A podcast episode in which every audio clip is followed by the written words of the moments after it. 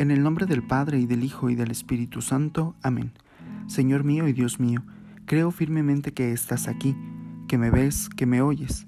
Te adoro con profunda reverencia. Te pido perdón de mis pecados y gracia para hacer con fruto este rato de oración. Madre mía Inmaculada, San José mi Padre y Señor, Ángel de mi guarda, interceded por mí. Queridos amigos y bienhechores, buenos días. Nos encontramos en este quinto viernes de la cuaresma. Y meditaremos en torno al Evangelio de San Juan en el capítulo 10, los versículos del 31 al 42. He realizado ante ustedes muchas obras buenas, dice Jesús en el Evangelio. Nos encontramos ya prácticamente en esta recta final de la cuaresma en donde hemos sido invitados a vivir la conversión, a participar con mayor intensidad y conciencia de las prácticas cuaresmales, la oración, el ayuno y la caridad. En el Evangelio de hoy escuchamos cómo los judíos quieren acabar con Jesús, quieren apedrearlo.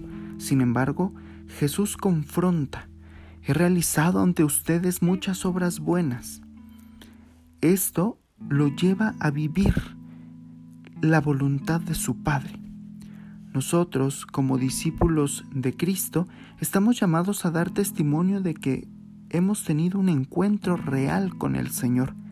Estamos llamados a reflejar la voluntad de Dios en nuestra vida, con nuestras propias obras.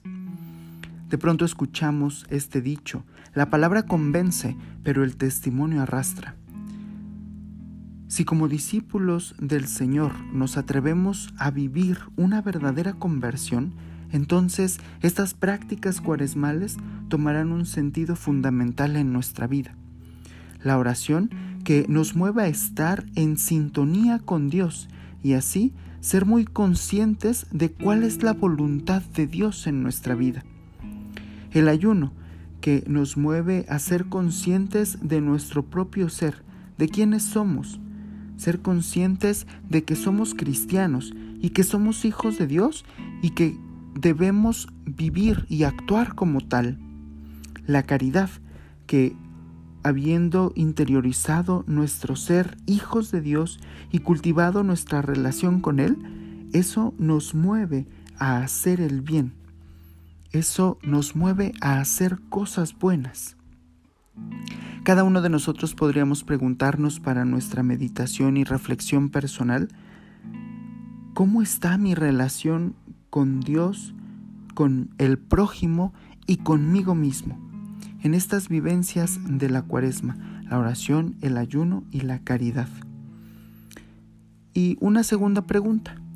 ¿Cumplí realmente mis propósitos de cuaresma para emprender este camino de conversión? Nos encontramos ya en esta recta final de la cuaresma y tal vez es un buen momento para evaluar qué tanto emprendimos este camino de conversión o si es que nos fatigamos a medio camino y nos hizo falta recobrar la fuerza. Soy el diácono Carlos Cruz y ha sido para mí un gusto, como siempre, el poder compartir con ustedes este momento de reflexión. Que tengan un excelente día y que Dios los llene de abundantes bendiciones. Adiós.